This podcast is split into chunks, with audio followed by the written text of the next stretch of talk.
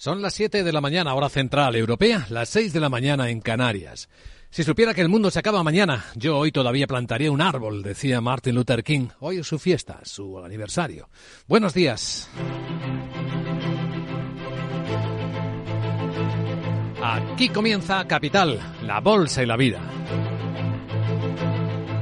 Y empezamos semana en los mercados en positiva, marcado en el mundo geoestratégico por el foro de Davos, con ese claim de intentar reconstruir una confianza dañada por la fragmentación. Hoy comienzan los líderes del mundo a intentar encontrar puntos de acuerdo, a observar qué hacer en este mundo en el que tras las policrisis hablamos ya de las permacrisis.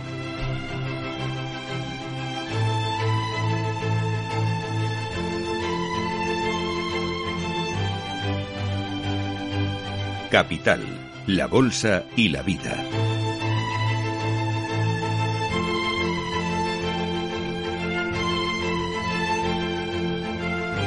Luis Vicente Muñoz.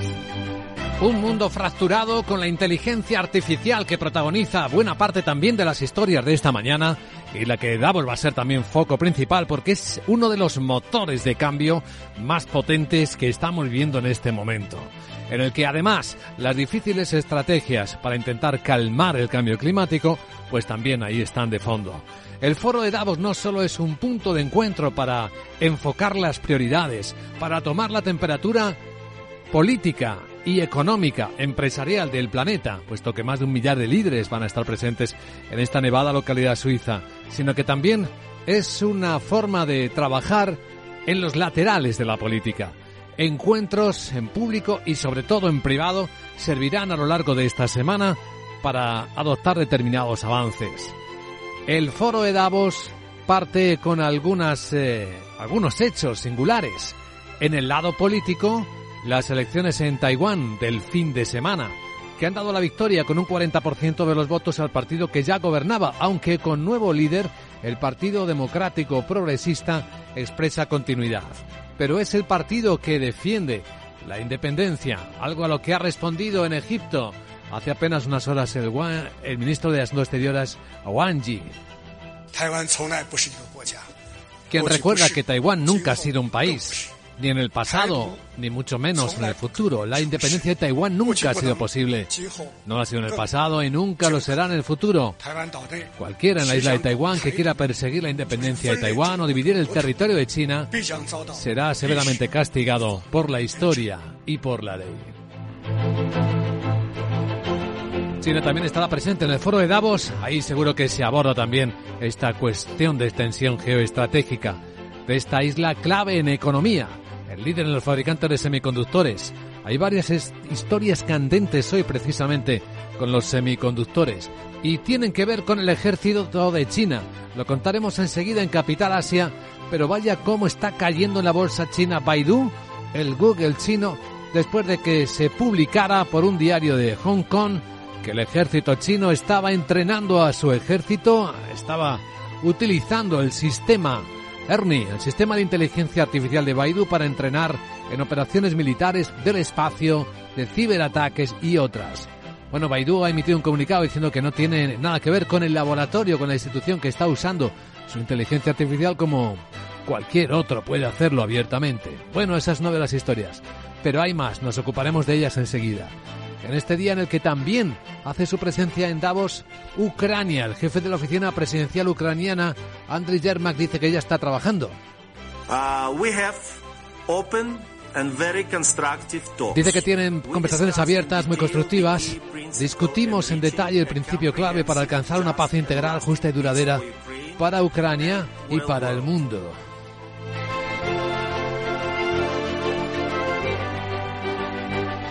Hay numerosas entrevistas de líderes esta mañana y anoche también publicadas en los medios de comunicación de todo el mundo hablando del escenario global.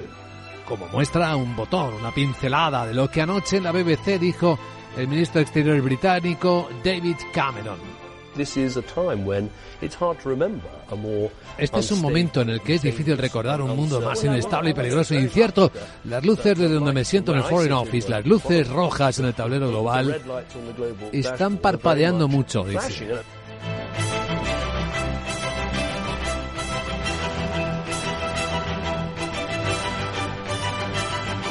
Y uno de sus parpadeos está en el Mar Rojo, donde hace unas horas parece que se ha confirmado que los hutíes lanzaron un misil para atacar un barco de la Armada estadounidense de los que patrullan por la zona, que fue neutralizado. O sea que la tensión ahí sigue patente. Por cierto, ha hablado el líder de Hezbollah en el Líbano, que ya saben que pertenece a esa trilateral de apoyo a los, eh, a los palestinos de Hamas. Hezbollah en el Líbano, apoyado por Irán, y los hutíes en Yemen. Bueno, pues el líder de Hezbollah dice que si Biden y quienes están con él piensan que los yemeníes dejarán de apoyar a Gaza en el Mar Rojo, están equivocados y son ignorantes.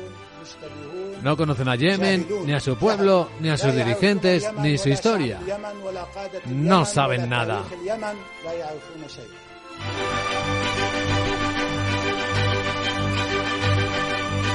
Bueno, y los mercados. Avanzábamos que la semana comienza en positivo, al menos en las bolsas europeas. Como cada mañana vamos adelantando en tiempo real cómo están las percepciones y qué apuntan los futuros. Los del Eurostox vienen subiendo cuatro décimas. El Eurostox en 4.517, el futuro. El americano. Hoy que los bonos están cerrados, el futuro del SP viene muy plano, no sube ni un punto, está en 4.817 en el lado asiático. Ahora nos ocupamos de cómo están los principales índices en Capital Asia y qué impacto están teniendo las noticias de la noche. En particular que el Banco Central de China haya sorprendido al mercado manteniendo los tipos de interés en el 2,5%. La reacción de China parecía que intentaban darse la vuelta a las bolsas que estaban bajando, pero no lo consiguen mucho sigue siendo el Nikkei, la bolsa de Tokio, el gran protagonista con una nueva subida que anota un nuevo máximo de 34 años. Y van cuatro consecutivos. También nos ocuparemos de eso enseguida. Aunque en el lado de los negocios, la noticia de impacto de la que vamos a hacer espacio para darle también contexto es el movimiento de ficha de BlackRock comprando uno de los mayores fondos de inversión en infraestructuras. Lo comentaba anoche en la CNBC el CEO de BlackRock, Larry Fink. Dice que cree que el futuro los mercados privados van a ser las infraestructuras.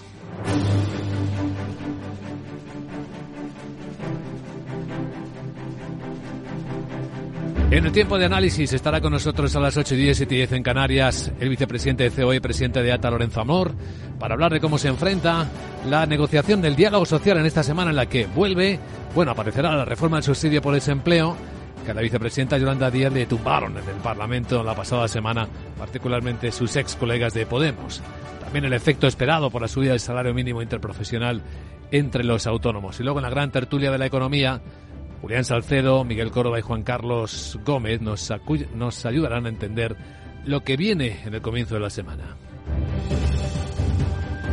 Empezando por los mensajes del Foro Económico Mundial, el Foro de Davos, edición eh, número 54, el lema Reconstruyendo la Confianza. Miguel San Martín parece querer enmarcar una búsqueda de nuevas líneas de cooperación global en un mundo fragmentado y con el crecimiento económico desacelerándose.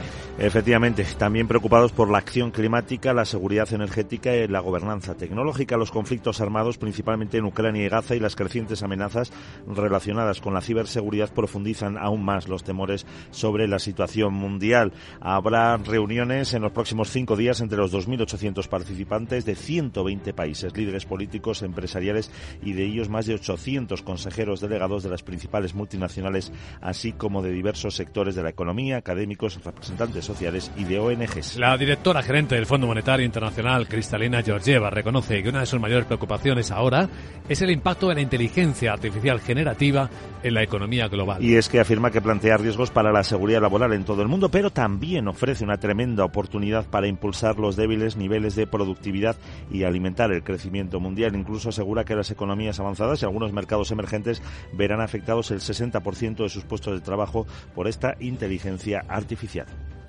Entre los datos e informes que se han publicado en las últimas horas, ampliaremos enseguida, pero una encuesta de los economistas jefe en el mundo, en el propio foro, espera que los beneficios de la IA varíen mucho según los distintos grupos de renta. Con eh, opiniones eh, mucho más optimistas sobre los efectos de las economías más desarrolladas. Esa encuesta afirma que el 56% esperan que la economía mundial se debilite este 2024 y 7 de cada 10 afirman que el ritmo de fragmentación geoeconómica se acelerará. La mayoría advierte del aumento de las tensiones fiscales y de la divergencia entre las economías de renta alta y baja. Antes de las reuniones de alto nivel, Davos ha acogido una reunión de asesores de seguridad que están tratando la situación de la guerra, la invasión rusa de Ucrania. En la que han estado presentes representantes de 83 países. El jefe de la oficina presidencial ucraniana, Andriy Yermak, ha intervenido en nombre de Volodymyr Zelensky, que no ha confirmado su presencia en la ciudad suiza a partir del martes. Yermak ha asegurado que Ucrania no aceptará bajo ninguna circunstancia negociaciones de paz con Rusia que pongan en juego su integridad territorial y está preparada para seguir luchando hasta ganar la guerra. Nunca he escuchado, y he participado prácticamente en todas las reuniones de alto nivel, incluidos los líderes, nunca he escuchado que, que alguien de nuestros socios, nuestros amigos, no discuta cualquier compromiso que ellos saben exactamente que no es aceptable para nosotros, incluidas las cuestiones de Crimea, la península de Crimea. Esta ha sido la cuarta reunión de este tipo de asesores de seguridad nacional y lo que más se ha destacado es el incremento de la participación respecto a la anterior, que fue en Malta. Entre los 83 países ahora había 12 de África y 19 de Asia. Ucrania confía en volver a Davos con varios acuerdos de cooperación similares al firmado eh, con Reino Unido este sábado, que prevé inversiones y ayuda militar para enfrentarse a la agresión rusa. Y como una tradición que se repite, la ONG Intermonex Fan presenta de nuevo su polémico informe anual en el que concluye que que la fortuna de los cinco hombres más ricos del mundo se ha duplicado desde 2020. Que ha pasado de 400.000 millones de dólares a 870.000 en 2023, mientras que casi 5.000 millones de personas se han empobrecido desde el inicio de la década. Oxfam afirma que pueden ser necesarios más de dos siglos para erradicar la pobreza. Afirma que siete de las diez empresas más grandes del mundo tienen, una, tiene un multimillonario como presidente o accionista principal. La ONG reitera que es urgente una acción capaz de dar prioridad a los servicios públicos, defender más regulación para las grandes empresas, acabar con los monopolios y aplicar impuestos permanentes sobre riqueza y beneficios excesivos. Ofan denuncia que a pesar de las, eh, que las principales empresas españolas aumentaron un 16%, los beneficios en el año 22 apenas contribuyeron al crecimiento del empleo. Lo dice su responsable de desigualdad, Nerea Basterra. Las 50 principales empresas de este país han incrementado sus beneficios en un 23%, especialmente las energéticas y la banca. Este incremento de beneficios ha sido sobre todo a costa de salarios, de incrementos de precios y ha sido a costa de, consumidores, de clientes, de sus plantillas, porque la inmensa mayoría de estos beneficios han ido a retribuir a sus accionistas y a sus grandes ejecutivos. Destaca que en 2022 el 10% más rico de la población en España concentraba más de la mitad del valor de la riqueza, mientras que el 50% de los hogares más pobres apenas llegaba al 8%. Este lunes tenemos también reunión del Eurogrupo en Bruselas, ministro de Economía de la zona euro, para analizar la situación de la economía y debatir el impacto de los precios energéticos en la competitividad del agua. De la los ministros de Economía y Finanzas de la eurozona no descartan que haya sufrido una recesión técnica en la segunda mitad del 23, pero creen que debería recobrar fuerza este año apoyada en el descenso de la inflación. Se prevé que haya un amplio consenso entre los ministros para mantener una política fiscal restrictiva tras años de amplias ayudas por la pandemia y de la crisis energética, con el fin de estabilizar los precios y reconstruir colchones presupuestarios, pero que piden al mismo tiempo estar listos para adaptar estas políticas si la situación económica lo requiere. En ese debate, el FMI presentará las conclusiones preliminares de su informe sobre la economía de la eurozona que concluirá el próximo mes de junio. Y en España, el Ministerio de Trabajo convocará a los agentes sociales para negociar la reforma del subsidio por desempleo. Después de que el decreto ley no saliera adelante por el voto en contra de Podemos, ahora la vicepresidenta segunda, Yolanda Díez, quiere aprobarlo en el marco del diálogo social. Además, la reunión servirá para firmar el acuerdo que han alcanzado ambas partes para subir el SMI un 5%, hasta 1.134 euros al mes por 14 pagas, con efectos retroactivos desde el 1 de enero. Además de los sindicatos, comisiones y UGT, también estarán citados las patronales CEO y CEPIME que se han descolgado del acuerdo para el incremento del salario mínimo. Y el Ministerio de Seguridad Social ha convocado para el lunes una reunión de la Mesa del Diálogo Social de Pensiones. Se abordarán, entre otros temas, la puesta en marcha de la cotización y protección de prácticas formativas, la revisión del procedimiento de los coeficientes reductores de la edad de jubilación en actividades penosas o peligrosas, así como el desarrollo de los acuerdos del Pacto de Convenios en relación con la incapacidad temporal. Sí, ya estamos con la agenda del lunes. Hola, Sarabot, no te pongas nerviosa. Buenos días. Muy buenos días Luis Vicente, vamos con la agendita de este lunes lunero y te cuento que Alemania publica los datos de PIB de 2023, el índice precios al por mayor de diciembre y subasta deuda a 12 meses también emite deuda Francia, Italia divulga la balanza comercial de noviembre y en el Reino Unido se esperan datos de productividad laboral del tercer trimestre. En la zona euro esperamos la producción industrial y la balanza comercial de noviembre. Hoy no tendremos tendremos ninguna referencia macro en Estados Unidos porque celebra el día de Martin Luther King. Vamos a poner un punto de optimismo. ¿No? Bueno. De optimismo. Sí. De optimismo. Optimismo. ¿Y sabes por qué? ¿Por qué? Pues te lo digo.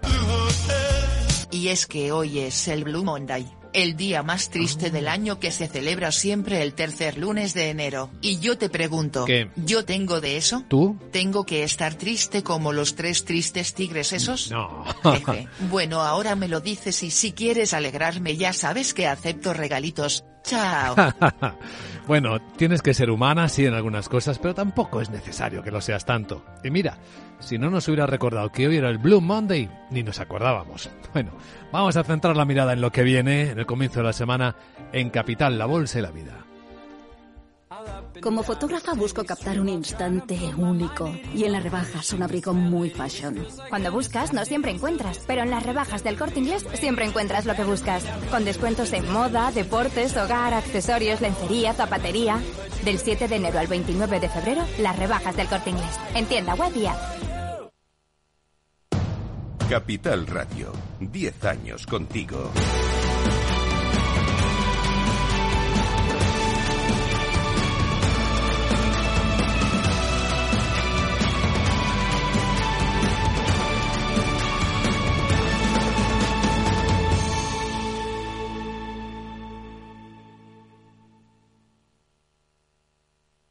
Capital, la Bolsa y la Vida, el programa de radio que despierta la economía, con Luis Vicente Muñoz.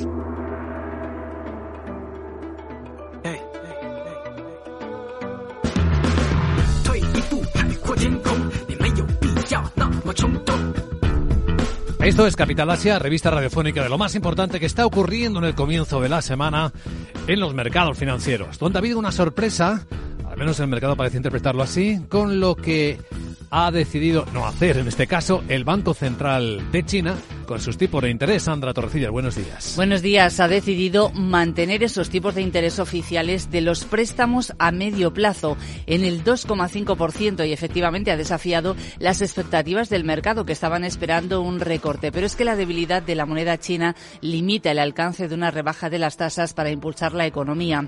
Con el tipo de interés oficial a medio plazo estable, algunos analistas esperan una reducción de las reservas obligatorias de los bancos para liberar de esta forma nuevos fondos que puedan impulsar el crédito y el crecimiento. Lo que sí ha hecho el Banco Central chino es inyectar más fondos frescos en el sistema bancario. Efecto en los mercados eh, de China, pues estaban perdiendo, parecía que querían darse la vuelta, pero la bolsa de Hong Kong no le está alcanzando, todavía baja una décima y Shanghai está prácticamente plano. Hay mucho jaleo en China con varias historias relacionadas con la inteligencia artificial y con la tecnología. En particular, vamos eh, a empezar por lo que Reuters está asegurando. Y es que Nvidia, el fabricante americano de chips, está vendiendo chips, aunque lo tenga prohibido, que acaban en manos del ejército de China.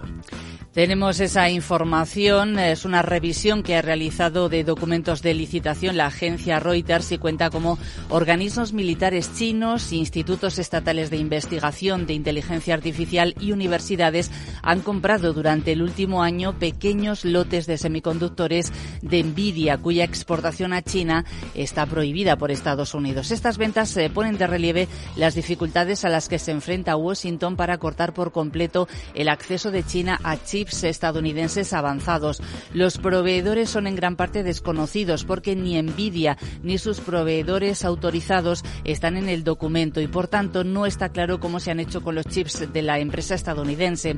A raíz de las restricciones impuestas por Estados Unidos han surgido en el mercado clandestino este tipo de chips en China. Los proveedores eh, se hacen con el exceso de existencias que llegan al mercado después de que Nvidia envíe grandes cantidades a empresas empresas estadounidenses o que importan a través de empresas constituidas localmente en lugares, en lugares como India, Taiwán y Singapur. Nvidia dice que cumple con todas las leyes de control de exportaciones y exige a sus clientes que hagan lo mismo. Sobre la inteligencia artificial, el ejército chino está muy activo. De hecho, parece que ha estado utilizando la tecnología que es parecida a la de ChatGPT, pero de Baidu, que por cierto es Google chino, que está cayendo mucho en bolsa. Sí, ese chatbot eh, de inteligencia artificial de Baidu se llama Ernie y según eh, South China Morning Post, eh, un laboratorio de investigación asociado con el Ejército Popular de Liberación habría probado el sistema de inteligencia artificial Ernie de Baidu y los grandes modelos de lenguaje Spark de la firma eFlyTech. Baidu ha señalado que no tiene ninguna vinculación con ese laboratorio y que probablemente hayan utilizado la versión de Ernie que está disponible públicamente.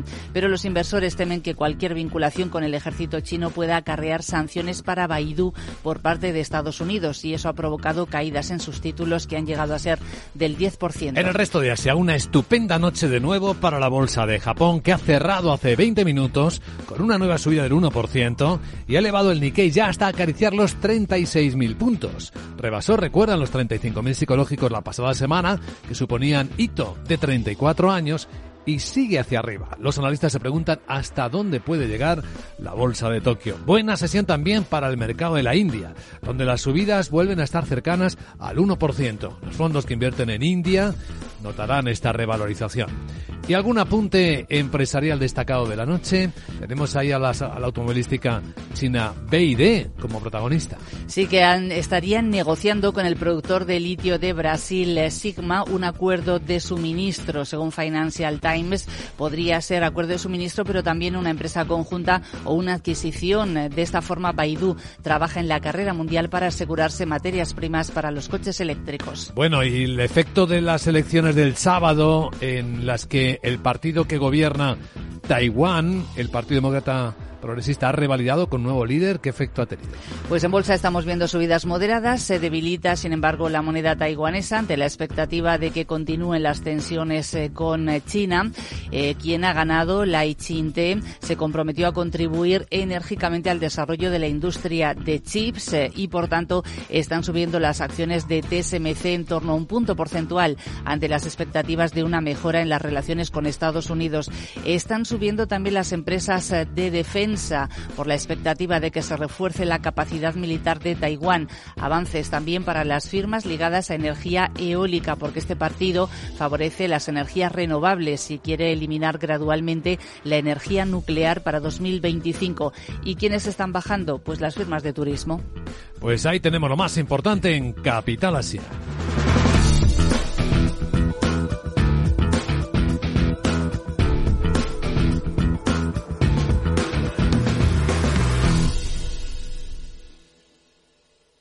Capital, la Bolsa y la Vida, el programa de radio que despierta la economía, con Luis Vicente Muñoz. Y a esta hora de la mañana estamos ya conectados con el frío Davos, donde se encuentran algunos de los hombres más poderosos del mundo. Laura Blanco, buenos días. Buenos días, ahí están los hombres más poderosos opinando, hablando, dando su visión de cómo cambia el mundo y qué nos debe preocupar. Empiezan hoy y hoy mismo con un informe capital recién llegado del World Economic Forum. Conocemos qué opinan los economistas jefe. ¿De qué? Los economistas jefe de las mayores empresas Saudi Aramco, ING, Boston Consulting Group, Accenture, Santander, EY, UBS, Deutsche Bank, Microsoft, Mars, Google, Adeco, Trafigura, LinkedIn. Bueno, ¿qué cómo lo ven? ¿Qué, qué opinan? Informe calentito. Atención a esto. Más de la mitad, el 56% de los economistas jefes esperan que la economía del mundo se debilite en 2024. Siete de cada diez esperan que la fragmentación geoeconómica aumente y esto haga aumentar la volatilidad de la economía y de la bolsa. 3. El 77% cree que los mercados laborales se van a relajar. 4. El 70% cree que se van a relajar las condiciones financieras. 5. Dos tercios creen que la política industrial va a crear nuevos focos de crecimiento. 6. La mayoría de los economistas jefe advierte sobre las crecientes tensiones fiscales. Preocupa a casi el 80% de los economistas jefe. 8. Esperan más divergencias entre las economías de mayores y menores ingresos. Nueve, consideran que la inteligencia artificial generativa aumentará la eficiencia de la producción. Y 10. La inteligencia artificial sin duda aumentará la innovación. Pues como ven, los economistas jefe de algunas de las empresas más influyentes poderosas del mundo están en un curioso consenso. Pero bueno, no solo son ellos, hay empresas que son líderes que a veces hablan con sus hechos. Y ahí tenemos lo que acaba de hacer el mayor fondo de inversión del planeta, un movimiento estratégico de compra que está siendo escrutado ahora mismo por todos, Laura. Hablamos de BlackRock, el mayor fondo de inversión del mundo, y el movimiento de caza mayor de su CEO, de Larry Fink. BlackRock acaba de anunciar la compra de GIP Global Infrastructure Partners, operación valorada en 12.500 millones de dólares, la mayor operación que realiza BlackRock en los últimos 10 años. Pero atención, porque el mayor fondo de inversión del mundo no compra cualquiera. GIP es el mayor administrador de infraestructuras del mundo. Gestiona 100.000 millones de dólares en infraestructuras que se suman a los 50.000 millones en infraestructuras que gestiona la propia BlackRock. Es decir, con esta operación BlackRock es todavía más grande y a partir de ahora Luis Vicente va a rivalizar con dos gigantes, Mike Asset Management y Brookville Asset Management. Ojo, Larry Finn, 71 años. Bayo Ogunlesi, de 70, CEO de GIP. Colegas desde que trabajaron juntos en los años 80 en Wall Street. Bueno, ¿por qué BlackRock, Larry Finn apuestan por las infraestructuras en una operación a la grande, de caza mayor? El CEO de BlackRock, Larry Fink, cree que las infraestructuras son una de las mayores oportunidades de inversión a largo plazo. Escúchenle. If we are going to really elevate our infrastructure as a world and the need for stronger, better airports, power grids, infrastructure as an asset class is going to is must grow. And we believe that we are seeing that. And so we are making a large statement that we believe in the private markets the future growth in infrastructure is going to be faster than almost Bueno, lo que estaba diciendo, si realmente el mundo va a aumentar las infraestructuras y crece la necesidad de aeropuertos, redes eléctricas e infraestructuras mejores y más fuertes, las infraestructuras deben crecer como clase de activo. Y creemos que estamos viendo eso y por eso estamos haciendo una gran declaración de que creemos que en los mercados privados para el crecimiento futuro de la infraestructura sea más rápido que casi cualquier otro. Sin duda, apuesta por la infraestructura de BlackRock, de Larry Fink. Ojo, el futuro de los mercados privados es la infraestructura, son las infraestructuras, porque además los gobiernos tienen déficits y deuda y necesitan dinero. Creemos que el futuro, dice Fink, los mercados privados va a ser la infraestructura. Si piensas en BlackRock, más del 65% de nuestros clientes son activos de jubilados. ¿Qué puede ser mejor activo que los activos de larga duración, protegidos contra la inflación, de cupones altos y luego eh, superponer las necesidades de los gobiernos y las empresas? Llevo mucho tiempo, dice Larry Fink, defendiendo que los déficits importan. Y el futuro de que los gobiernos financien sus déficits con su propio balance va a ser cada vez más difícil. Estamos en conversaciones con muchos gobiernos para realizar más transacciones de tipo público-privado. Es decir, los mercados de capitales tienen el dinero, la pasta, Luis Vicente, para que haya inversiones en infraestructuras. BlackRock se, ya, es, eh, ya es gran accionista de Repsol, de Iberdrola, de Nagas, con el 5% de estas empresas, y al comprar GRIP se queda con el 20% de Naturgy, porque GRIP es accionista de Naturgy, una GRIP que, ojo, tiene el aeropuerto de Gatwick, gestiona el canal de Suez y tiene muchos oleoductos. Y en dos horas, el lado práctico en el consultorio de fondos de inversión, ¿cómo aprovechar? Capital Radio, Madrid, 103.2 FM. Todos los lunes de 11 a 12 de la mañana en Capital Radio tienes una cita con Rock and Talent. Un programa diferente que combina el talento con las canciones de rock más inspiradoras. De la mano de Paloma Orozco conocerás gente emprendedora, las startups más novedosas y las ideas más originales del mundo de la gestión. Rock and Talent. Los lunes nunca fueron tan sorprendentes.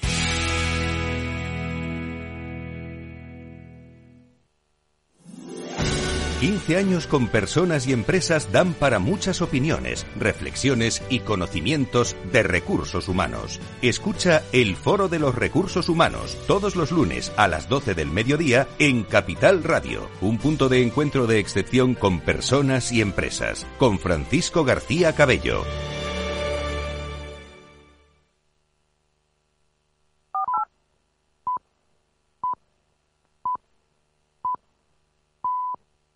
Son las siete y media de la mañana, hora central europea, seis y media en Canarias. Hoy sería el cumpleaños de Martin Luther King, de hecho la fiesta en Estados Unidos. Él decía que hemos aprendido a volar como los pájaros, a nadar como los peces, pero no hemos aprendido el sencillo arte de vivir como hermanos. Buenos días.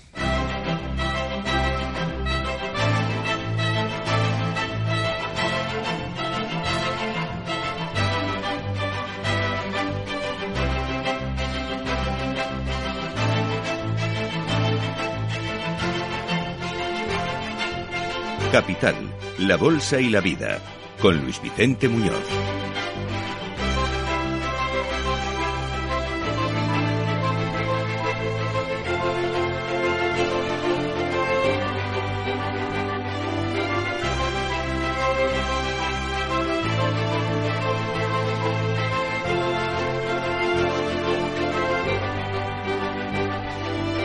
Lunes decimoquinto día del mes de enero año 2024. Las miradas del planeta hoy convergen sobre Davos. Esta localidad suiza vuelve a reunir en el Foro Económico Global más de un millar de líderes políticos, empresariales, sociales de todo el planeta, con el objetivo de ver cómo se puede reconstruir la confianza en un mundo tan fragmentado y con tantas tensiones geopolíticas. Hace un año en ese mismo foro se hablaba de las policrisis Hoy el intento es que esto no se convierta en una permacrisis, en crisis permanente. ¿Cómo trabajar para reconstruir la confianza, incluyendo la transparencia, la capacidad de rendir cuentas, la coherencia en los planteamientos y la gran pelea contra la desinformación, situado como el mayor riesgo global en el comienzo del año?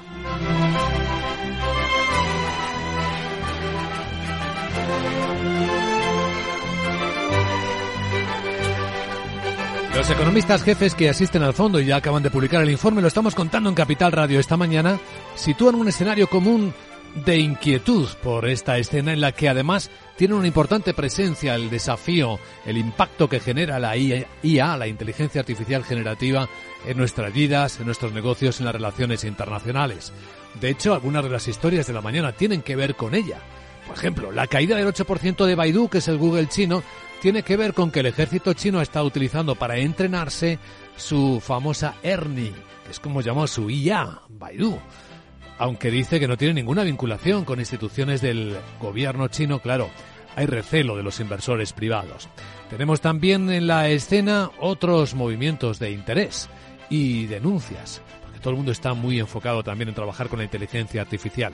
De hecho, Reuters desvela cómo los chips de Nvidia están yendo a parar, a pesar de todas las prohibiciones y restricciones, al ejército de instituciones chinas vía caminos que dan la vuelta, bien por Singapur, bien por Taiwán, por ahí van entrando. Ah, sobre Taiwán y tras las elecciones del sábado, pues la continuidad del Partido Democrático Progresista tiene una lectura tibia en la bolsa.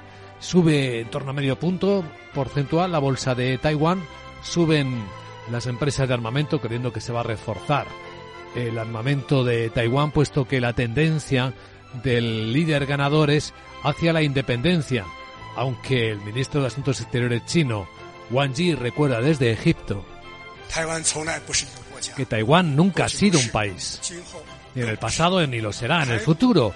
La independencia de Taiwán nunca ha sido posible, ni lo ha sido en el pasado y nunca lo será en el futuro. Cualquiera en la isla de Taiwán que quiera perseguir la independencia o dividir el territorio de China será severamente castigado, advierte, por la historia y por la ley.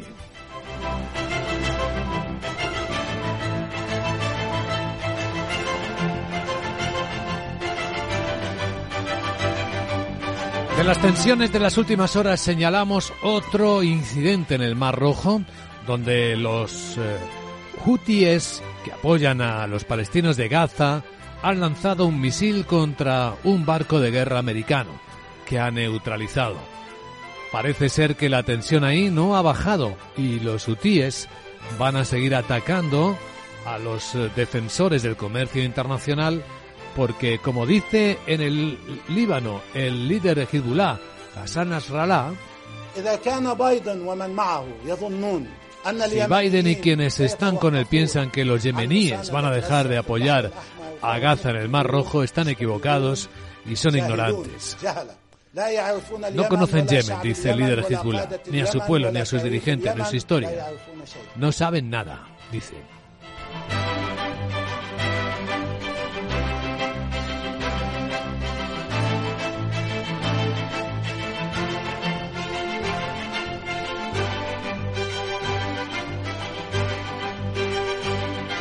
Demás, la semana, el lunes, comienza con buen tono los mercados financieros del planeta, sobre todo los japoneses que han marcado por cuarta vez consecutiva otro máximo de 34 años, con una subida del Nikkei de la Bolsa de Tokio, que ya cerró, cerró a las 7 de la mañana, hora española, del 1%. En China, el Banco Central, para sorpresa del mercado, no ha tocado los tipos de interés, se mantienen en el 2,5%. Efecto en la bolsa china, inapreciable. Intentaba cerrar las pérdidas, pero bueno, siguen cayendo entre una y dos décimas las principales bolsas de China. Siguen muy bien los mercados de la India. Los futuros del mercado europeo apuntan a que las bolsas van a abrir con una subida que según el Eurostox puede estar entre las tres y las cuatro décimas. El futuro americano, y está cerrado el mercado de bonos con la fiesta de Martin Luther King, viene muy plano. Tres puntos arriba no es ni una décima lo que sube el futuro del SP500 hay bastante estabilidad en el eurodólar. En las pantallas de XTV lo tenemos cotizando a estas horas de la mañana en un cambio de 1,0964 dólares por euro. Por cierto, el Bitcoin está en 42.700 dólares. Recuerdan que llegó a los 48.000 la pasada semana. Bueno, y hoy en Capital Radio vamos a enfocar cómo viene la semana económica en España, con nuevas convocatorias de la Mesa del Diálogo Social. La vicepresidenta ministra de Trabajo, Yolanda Díaz, convoca a los agentes sociales para intentar pactar la reforma del subsidio por desempleo que le tumbó en el Parlamento sus, principalmente sus eh, antiguos aliados de Podemos. Estará con nosotros el vicepresidente de CEO y presidente de ATA, Lorenzo Amor, a partir de las 8 y 10 de la mañana, hablando de la escena. Y tras él, en la gran tertulia de la economía, hoy nos va a acompañar Julián Salcedo, Miguel Córdoba y José Carlos Gómez Borrero, a partir de las 8 y 20, 7 y 20 en Canarias.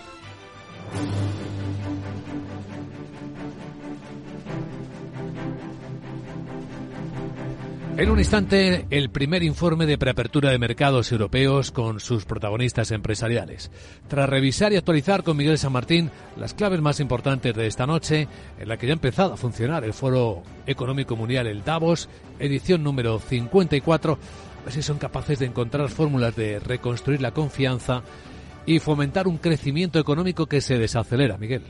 Efectivamente, otras preocupaciones, la acción climática, la seguridad energética y la gobernanza tecnológica, los conflictos armados, principalmente en Ucrania y Gaza, y las crecientes amenazas relacionadas con la ciberseguridad profundizan aún más los temores sobre la situación mundial. Habrá reuniones en los próximos cinco días entre los 2.800 participantes de 120 países, líderes políticos, empresariales, de ellos más de 800 consejeros delegados de las principales multinacionales, así como de diversos sectores de la economía, académicos, representantes sociales y de ONGs. Ha habido numerosas declaraciones de líderes en las últimas horas eh, para situar el contexto. De hecho, la directora gerente del Fondo Monetario Internacional, Cristalina Georgieva, dice que una de, de las cosas que más le preocupa es el impacto de la aplicación de la inteligencia artificial generativa afirma que plantea riesgos para la seguridad laboral en todo el mundo, pero también ofrece una tremenda oportunidad para impulsar los débiles niveles de productividad y alimentar el crecimiento mundial. Incluso asegura que las economías avanzadas y algunos mercados emergentes verán afectados el 60% de sus puestos de trabajo por la inteligencia artificial. Una encuesta a los economistas jefes realizadas por el propio foro espera que los beneficios de esta inteligencia varíen ampliamente entre los distintos grupos de renta con opiniones más optimistas sobre los efectos en las economías más desarrolladas Esta encuesta afirma, por cierto, que el 56% espera que la economía mundial se debilite este 2024 y 7 de cada 10 afirman que el ritmo de fragmentación geoeconómica se acelerará. La mayoría advierte del aumento de las tensiones fiscales y de la divergencia entre las economías de renta alta y baja. ¿Quién lo ha explicado muy bien? El ministro de Asuntos Exteriores británico, David Cameron. Este es un momento, dicen, en el que es difícil recordar un mundo más inestable, peligroso, incierto. Lo dijo una BBC anoche. Las luces desde donde me siento en el Foreign Office, las luces rojas en el tablero global, están parpadeando mucho.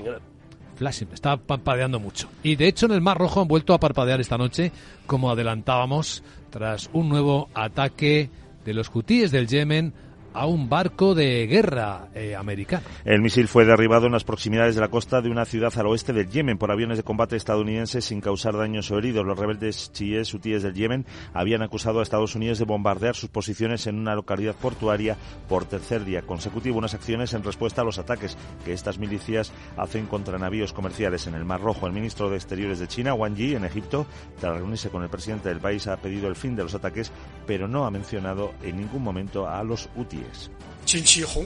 La situación en el Mar Rojo, dice literalmente, se ha agravado bruscamente en los últimos tiempos y China está profundamente preocupada por ello. Las aguas del Mar Rojo son un importante canal de comercio internacional de mercancías y energía.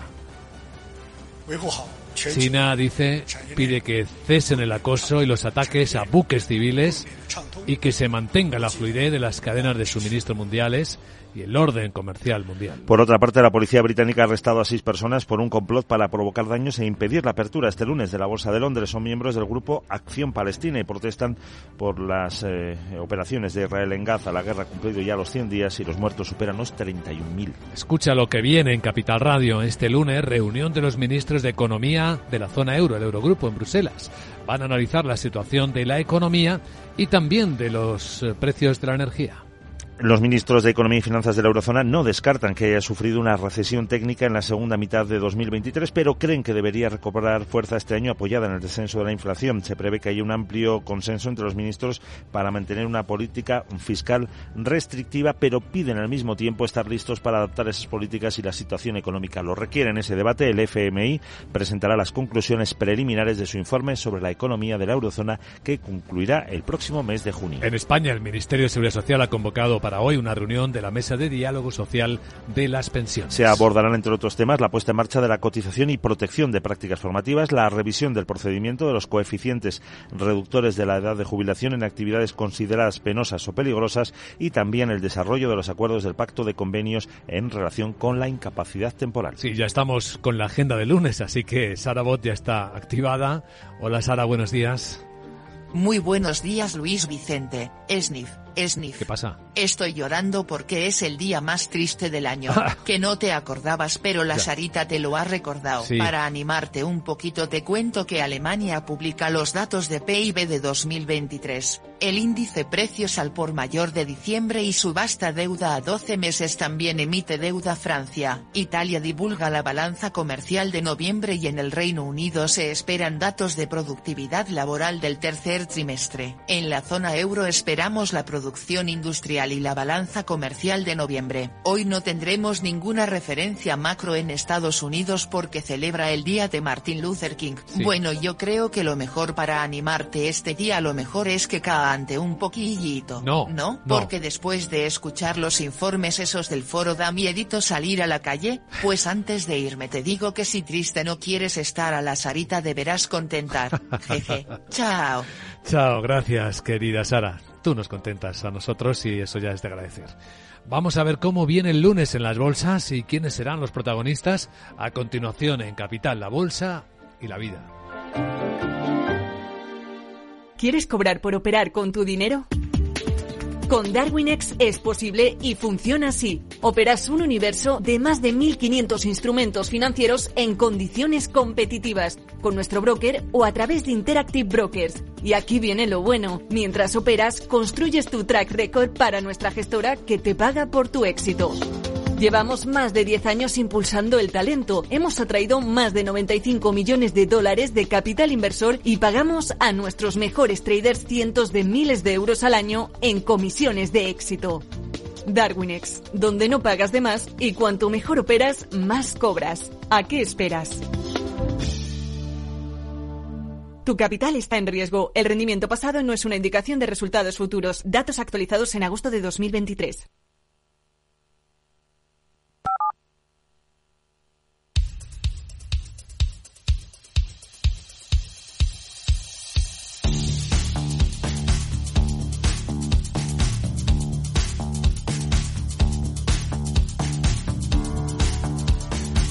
Capital, la Bolsa y la Vida, con Luis Vicente Muñoz. Y ahora con la información de las pantallas de CMC Market Brokers vamos a situar el contexto en el que van a despertar las bolsas de Europa este lunes. Vemos eh, un contexto positivo, favorable para la renta variable. Ahora mismo, futuros como el del mercado alemán vienen tres décimas arriba, viene también arriba el futuro del Eurostox, cuatro décimas, para ser exactos, en los 4.519. Muy plano el futuro americano, eh, cuatro puntos, pero parece que se va animando conforme se acerca la hora de la apertura europea. Está el SP en 4.820 puntos. La volatilidad muy contenida, es decir, el mercado no parece tener ahora mismo preocupación por esos riesgos de los que habla el foro de Davos. De hecho, el VIX, el índice del miedo, está ahí en los 14 puntos y medio, aunque es verdad que rebotó un poquito en el último día, la última sesión del viernes. Vamos a situar el contexto y eh, después los protagonistas, Sandra Torrecillas, muy buenos días. Buenos días. Las bolsas europeas no van a contar con la referencia de Wall Street. Se celebra el día de Martin Luther King y casi casi tampoco con la bolsa de Londres porque la policía británica ha detenido a seis personas por un supuesto complot para provocar daños e impedir que este lunes abriese la bolsa. Los activistas del llamado grupo Acción Palestina tenían intención de bloquear la puerta del edificio del parquet, pero tranquilidad porque la bolsa de Londres va a abrir esta mañana. los analistas eh, esperan que las bolsas sigan ajustando los excesos de subidas que en su opinión se produjeron eh, durante el año pasado y los asuntos clave van a seguir siendo la inflación, los tipos de interés y los resultados empresariales eh, que vamos a ir conociendo en próximas jornadas. Hoy además sabremos cómo se ha comportado la economía alemana en todo 2023 y se, y se espera una contracción del 0,2%. Pues ahí tenemos el foco puesto en los datos del día y tenemos protagonistas de los que hablar. Vuelve a estar entre ellos Grifols. Que quiere recuperar la confianza del mercado, revertir ese desplome del 38% que sufrió la semana pasada y que le hizo perder más de 3.200 millones de euros de capitalización bursátil después de recibir el ataque del fondo bajista Gotham City en el que cuestionaban, entre otras cosas, la contabilidad de la empresa. Este domingo han remitido un nuevo comunicado a la CNMV. Quieren dejar claro que el citado informe no va a afectar a la venta del 20% de su participación participada en la China Shanghai RAS. Ratifica que esa venta al grupo Haier sigue su curso y que esperan completarla durante la primera mitad de 2024.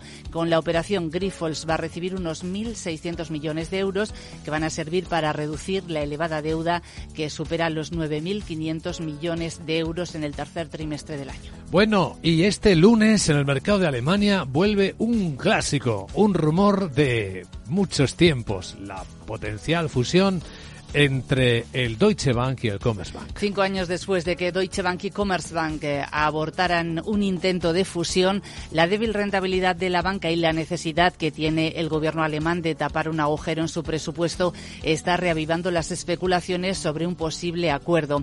Alemania estudia todas las opciones para recaudar fondos, entre ellos la venta de participaciones en algunas de las más de 100 compañías que posee y ahí está el 15% que tiene en Commerzbank.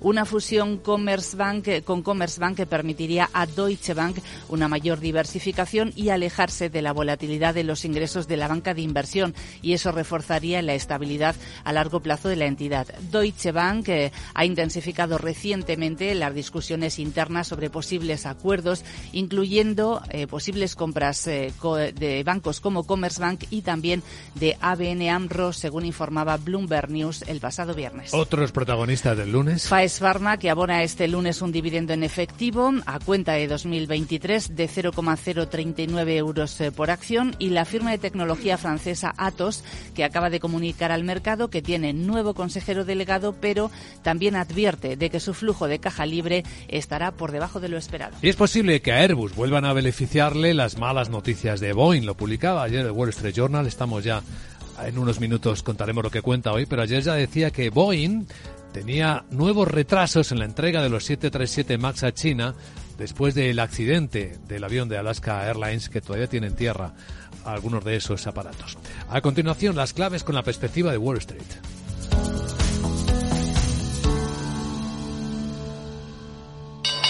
¿Te interesa la bolsa?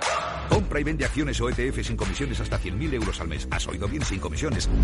Más de 550.000 clientes ya confían en XTB. Abre tu cuenta totalmente online. Un broker, muchas posibilidades. XTB.com. A partir de 100.000 euros al mes, comisión del 0,2%, mínimo 10 euros. Invertir implica riesgos.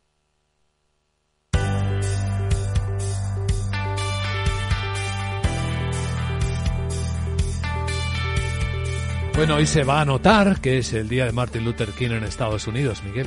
Evidentemente no hay sesión después de una semana la pasada que cerró con subidas marcadas por los resultados empresariales del trimestre, sobre todo el viernes de muchos bancos.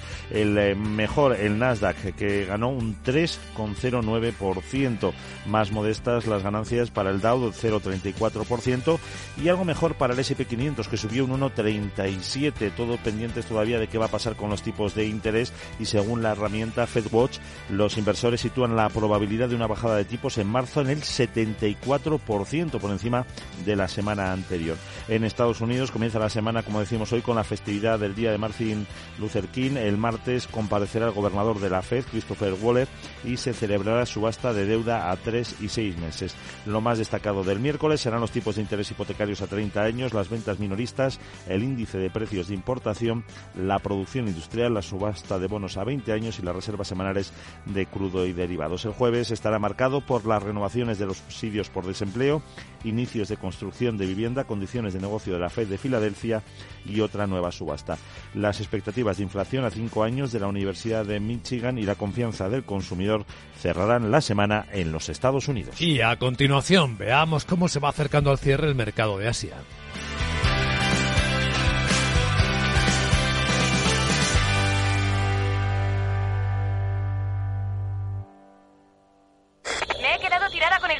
Apoyar el pie. El incendio empezó en el salón. En estos momentos, ¿qué seguro elegirías?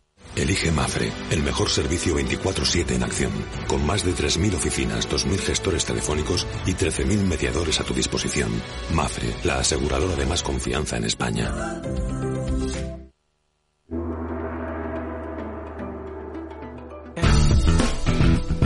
Bueno, pues en el lado asiático ha seguido la fiesta en la bolsa de Tokio, que cerró a las 7 de la mañana hora central europea, con una nueva subida cercana al punto porcentual y otra vez en máximos, por lo tanto, cuarto día consecutivo, máximos de 34 años. También buena sesión en los mercados de la India, con subidas cercanas al 1%. Muy tibia en el mercado de China, donde el Banco Central, sorpresa para el mercado, ha optado por mantener los tipos de interés de referencia en el 2,5%. De hecho, la bolsa de Hong Kong está ahora mismo, veamos, con una ligerísima... Bueno, está plana. Y la bolsa de Shanghai igual de plana, por tomar dos referencias en tiempo real. Entre los protagonistas de la noche han estado Baidu, es una de las principales caídas en la bolsa china. En algunos momentos ha llegado a caer hasta un 8% el famoso buscador chino, el Google chino, como también se le conoce por ahí, después de que se supiera que el ejército de China, un laboratorio del ejército chino, había estado utilizando su IA generativa, se llama eh, Ernie, la IA que es como la, el chat GPT, pero de la China Baidu, para entrenar a su ejército en operaciones eh, no previstas eh, que podrían ocurrir en el futuro, tanto en el ciberespacio como en el espacio, como en la tierra, como en el mar. Lo que ha dicho Baidu es que no tiene ninguna relación ni vinculación oficial con esas instituciones y que lo utilizan como puede utilizarlo cualquier persona, la versión abierta de su eh, IA generativa. Hay también un poco de, tensión por lo que cuenta South China Morning Post esta mañana de cómo, es, eh, cita también a Reuters, que el ejército y el gobierno de China han podido seguir comprando chips para la inteligencia artificial de Nvidia utilizando otros canales, rutas de Singapur, incluso rutas de la propia Taiwán, donde por cierto la bolsa está subiendo cinco décimas después de las elecciones del sábado, que dan continuidad al gobierno del mismo partido.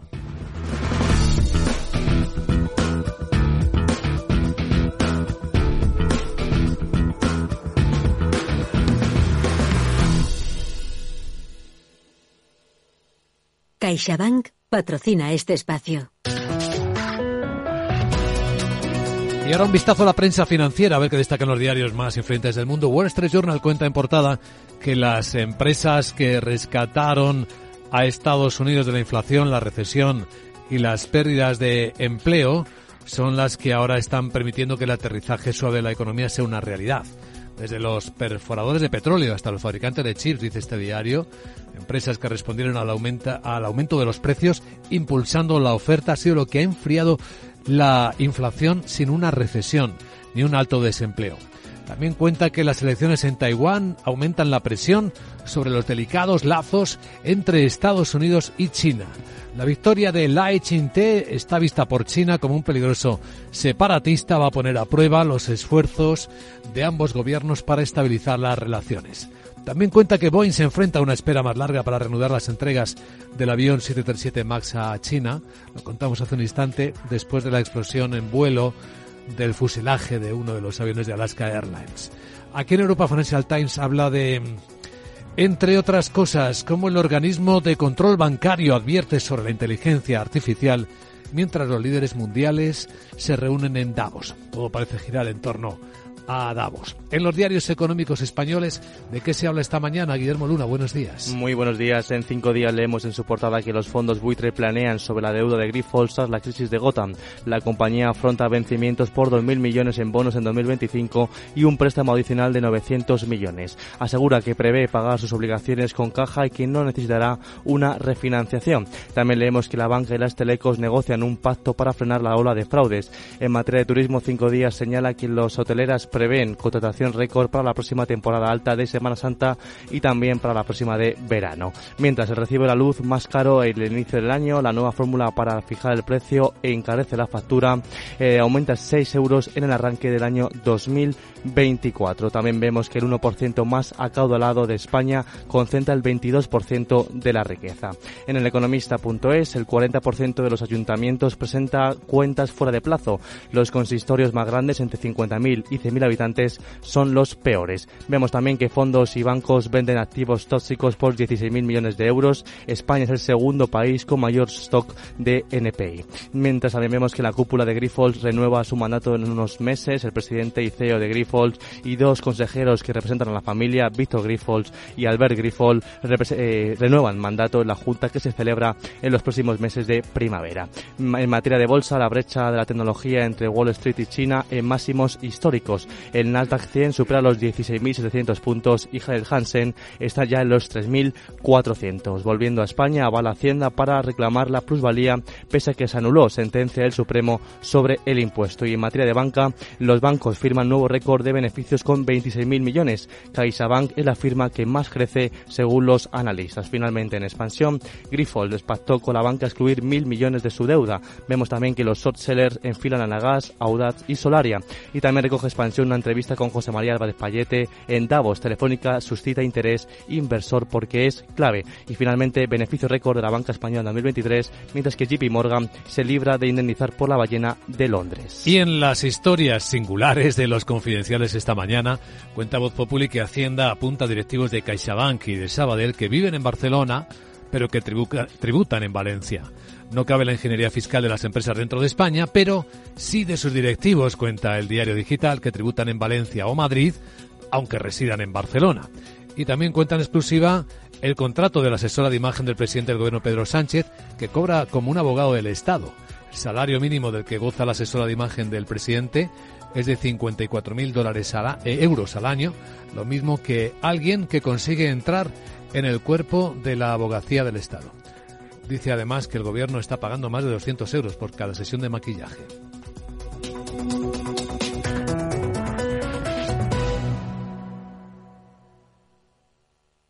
CaixaBank ha patrocinado este espacio. Todos los lunes a las 12, en directo en Capital Radio, la actualidad de personas y empresas en el Foro de los Recursos Humanos, primer espacio en la radio y en Internet dedicado a la gestión de personas y directivos en nuestro país. Voces acreditadas, profesionales del sector, empresas destacadas, empleados, líderes, todo sobre los recursos humanos. En la radio siempre en directo desde hace 18 años. Antena de Oro 2020. El Foro de los Recursos Humanos, los a las 12, con Francisco García Cabello.